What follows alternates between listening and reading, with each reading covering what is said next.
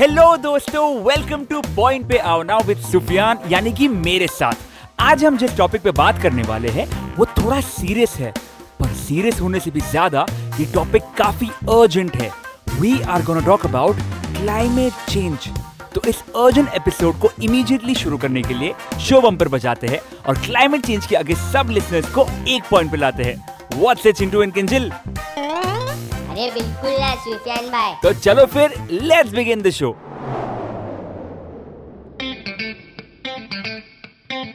क्या पका रहे हो? पॉइंट पे आओ ना। अरे पॉइंट पे आने का ना बाय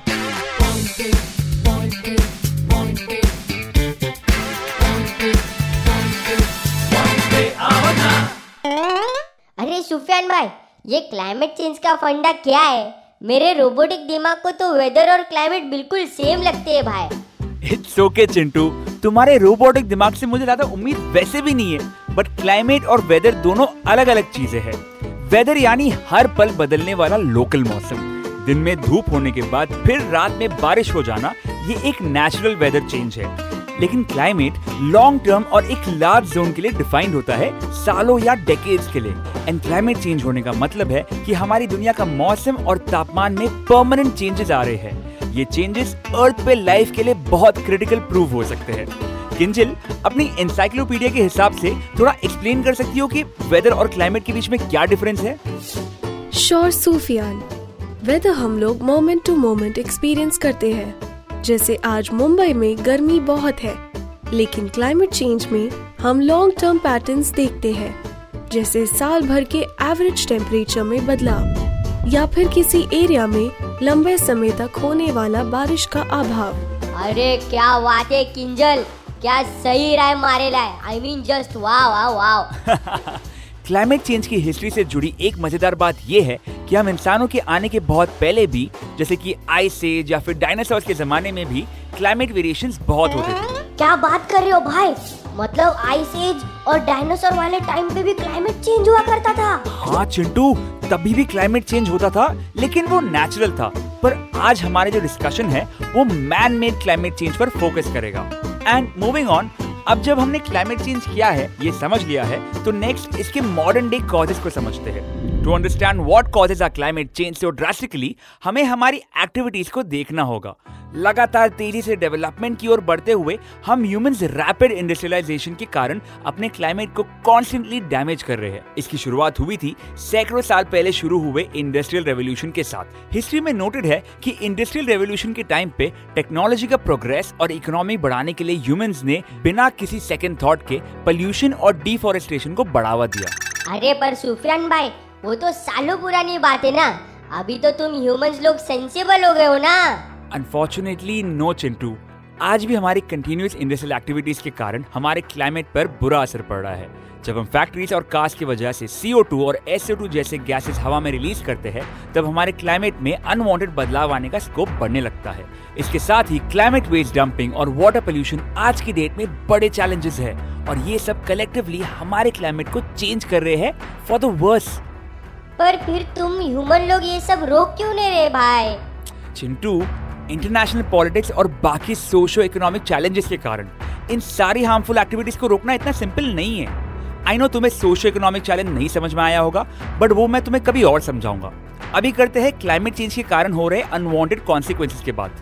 किंजल बताना जरा क्लाइमेट चेंज के कुछ एडवर्स इफ़ेक्ट क्या होते हैं? श्योर सूफियान क्लाइमेट चेंज का कारण पोलर आइस कैप्स का पिघलना समुद्र के लेवल का बढ़ना कई सारे जानवरों की स्पीशीज का एक्सटिंक्शन और इंसान पर लगातार अनप्रडिक्टेबल फ्लड और ड्राउट का खतरा। ये सारी एडवर्स चीज़ें होती है। करेक्ट किंजल। रिसेंट टाइम्स में ब्राज़ील रेन फॉरेस्ट में लगी भीषण आग एक बहुत बड़ी वार्निंग सिग्नल थी क्लाइमेट चेंज के इफेक्ट्स के बारे में। ये डिस्ट्रक्टिव फायर हुई थी एक एग्रीकल्चरल प्रैक्टिस के कारण जिसका नाम है स्लैश एंड बर्न जहाँ पे फार्म लैंड्स को फ़ार्मिंग के लिए रेडी करने के लिए पिछले क्रॉप्स को जलाया जाता है। बड़े बड़े कंपनीज़ और इंडस्ट्रीज़ भी पल्यूट करते हैं। पर सुफियान भाई जैसे मैं अपनी बैटरी खत्म होने से डरता हूँ वैसे ह्यूमन लोग भी तो फ्यूचर में अपनी वाट लगने से डरेंगे ना भाई। हाँ चिंटू सो तो है। हाँ तो भाई, सीधा डरावना फ्यूचर दिखाओ। आई मीन सुनाओ ना फिर। गुड सजेशन चिंटू डराने के लिए नहीं बट अवेयर होने के लिए मैं कुछ साइंटिफिक प्रेडिक्शन सुनाता हूँ अबाउट आर अपकमिंग फ्यूचर एक मेजर प्रेडिक्शन ये है कि ग्लोबल टेम्परेचर्स और एक्सट्रीम वेदर इवेंट्स बहुत ही बढ़ेंगे। Heat waves droughts and cyclone की फ्रीक्वेंसी और इंटेंसिटी बढ़ सकती है। एक और बात पोलराइज कैप्स मेल्ट होने से सी लेवल्स राइज होंगे। ये कोस्टल एरियाज़ पे फ्लड का कारण बन सकता है। बड़ी सिटीज़ इंक्लूडिंग आमची मुंबई को भी इससे थ्रेट होगा। और सिर्फ़ ह्यूमंस नहीं बहुत सारे एनिमल्स और प्लांट्स भी इससे अफेक्ट होंगे। बायोडाइवर्सिटी लॉस और स्पीशीज एक्सटिंक्शन के चांसेस बढ़ सकते हैं। यस yes, किंजल हमारी लाइफस्टाइल में क्लाइमेट चेंज से और बड़े बड़े चेंजेस हो सकते हैं क्योंकि क्लाइमेट चेंज का एग्रीकल्चर पे डेफिनेट इम्पैक्ट पड़ेगा। चेंजेस इन रेनफॉल पैटर्न्स और एक्सट्रीम वेदर कंडीशन से फ़ूड प्रोडक्शन भी चैलेंजिंग हो जाएगा। और पॉपुलेशन ग्रोथ के साथ फ़ूड डिमांड भी इंक्रीज होगा। पर क्लाइमेट चेंज से एग्रीकल्चरल प्रोडक्टिविटी को अफेक्ट होना भी पॉसिबल है। फ़ूड सिक्योरिटी पे इम्पैक्ट पड़ सकता है। भाई इतने सारे चैलेंजेस हम लोग क्या कर सकते हैं इसके खिलाफ भाई? चिंटू हम सबको मिलकर रूट कॉजेस पे फोकस करना होगा और सोल्यूशंस ढूंढना होगा वरना हमें एनवायरमेंट डिजास्टर का सामना करना पड़ेगा। और अगर हम सब कलेक्टिवली सोल्यूशंस पे फोकस करेंगे तो फ्यूचर डार्क नहीं ब्राइट होगा। भैया इतना खतरनाक प्रिडिक्शन सुनाया सब तुम सुफियान भाई क्लाइमेट चेंज के बारे में। अब फ्यूचर ब्राइट कैसे होगा भाई? बताता हूँ ना चिंटू तुम्हें ओजोन लेयर के बारे में पता है ना? अरे हाँ हाँ भाई, मेरे को याद है। वो वाला लेयर ना, जो हमारी अर्थ को हार्मफुल यूवी रेस से बचाता है। यस चिंटू, वही। कुछ सालों पहले सी एफ़ सी यानी कि क्लोरोफ्लोरोकार्बन नाम की केमिकल्स का इस्तेमाल बहुत हो रहा था वर्ल्ड में। और ये सी ओजोन लेयर को डैमेज करके एक होल जैसा क्रिएट करने में कंट्रीब्यूट करते थे। लेकिन फिर ह्यूमंस ने इस प्रॉब्लम को समझा और ओजोन लेयर प्रोटेक्शन के लिए स्टेप्स लिए। 1987 में एक इंटरनेशनल ट्रीटी साइन हुई, जिसे हम ओजोन लेयर प्रोटेक्शन ट्रीटी या फिर मॉन्ट्रियल प्रोटोकॉल कहते हैं। ये ट्रीटी कंट्रीज़ ने की थी और इसमें सी की प्रोडक्शन और यूज़ को रिस्ट्रिक्ट किया गया। और आपको पता है, ये कलेक्टिव एफर्ट्स ने काम किया और आज ओजोन लेयर रिकवरी प्रोसेस में है and that apparent ozone hole वो ऑलमोस्ट गायब हो गया है। वाह, सुफियान भाई, यानी तुम ह्यूमंस लोग ने मिलकर कोई तो अच्छा काम किया। इससे तो हमें इंस्पिरेशन मिलता है कि तुम क्लाइमेट चेंज के अगेंस्ट भी लड़ सकते हैं भाई। बिल्कुल चिंटू बेटे हमारी एक्शंस का इम्पैक्ट हमारे प्लानट के लिए पॉजिटिव भी हो सकता है। बस हमें सही डायरेक्शन में चलना होगा। हमारी इंडिविजुअल एफर्ट से हम क्लाइमेट चेंज की स्पीड को स्लो कर सकते हैं। एनर्जी कंजर्वेशन वेस्ट रिडक्शन और सस्टेनेबल प्रैक्टिसेस को फॉलो करना भी इम्पोर्टेंट है। और साथ ही साथ हमें कलेक्टिव लेवल पे भी एक्शन लेने होंगे। गवर्नमेंट्स ऑर्गेनाइजेशंस और कम्युनिटीज को भी क्लाइमेट चेंज के सोल्यूशन पर काम करना होगा। और साथ ही साथ हमें कलेक्टिव लेवल पे भी एक्शन लेने होंगे। गवर्नमेंट्स ऑर्गेनाइजेशंस और कम्युनिटीज को भी क्लाइमेट चेंज के सोल्यूशंस पर काम करना होगा। एग्जैक्टली किंजल अवेयरनेस बढ़ानी होगी पॉलिसीज़ को चेंज करना होगा रिन्यूएबल एनर्जी सोर्सेज को प्रमोट करना होगा। और सबसे इम्पोर्टेंट हमें क्लाइमेट चेंज के रूट कॉज पे फोकस करना होगा। अरे सुफियान भाई, सही बात है। हम लोगों को अपने फ्यूचर और एनवायरनमेंट के लिए रिस्पॉन्सिबल होना होगा। बिल्कुल चिंटू बेटे climate change is real and very dangerous 1980 से वार्मिंग रेट ऑफ़ अर्थ करीबन 0.18 सेल्सियस पर डेकेड है। अगर ऐसे ही ग्लोबल वार्मिंग बढ़ता रहा तो एज वी डिस्कस्ड हमारे अर्थ पर बहुत चैलेंजेस आने वाले हैं। अभी कोविड के कारण जो लॉकडाउन हुआ था, इसके एक अच्छे इफ़ेक्ट के तौर पर क्लाइमेट चेंज थोड़ा रिवर्स हुआ है। इस लॉकडाउन से मिले लेसन को अपना लॉन्च पैड बनाकर हमें और काम करना पड़ेगा।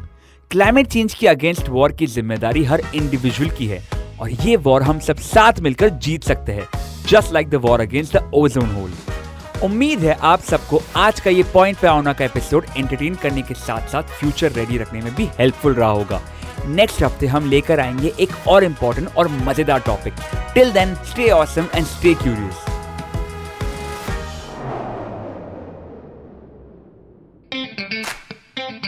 अरे पॉइंट पे आने का ना bye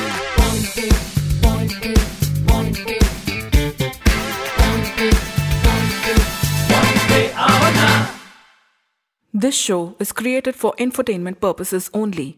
Any names, characters, places, and incidents are published in good faith and for general information purposes only. The creators do not make any warranties about the completeness, reliability, and accuracy of this information.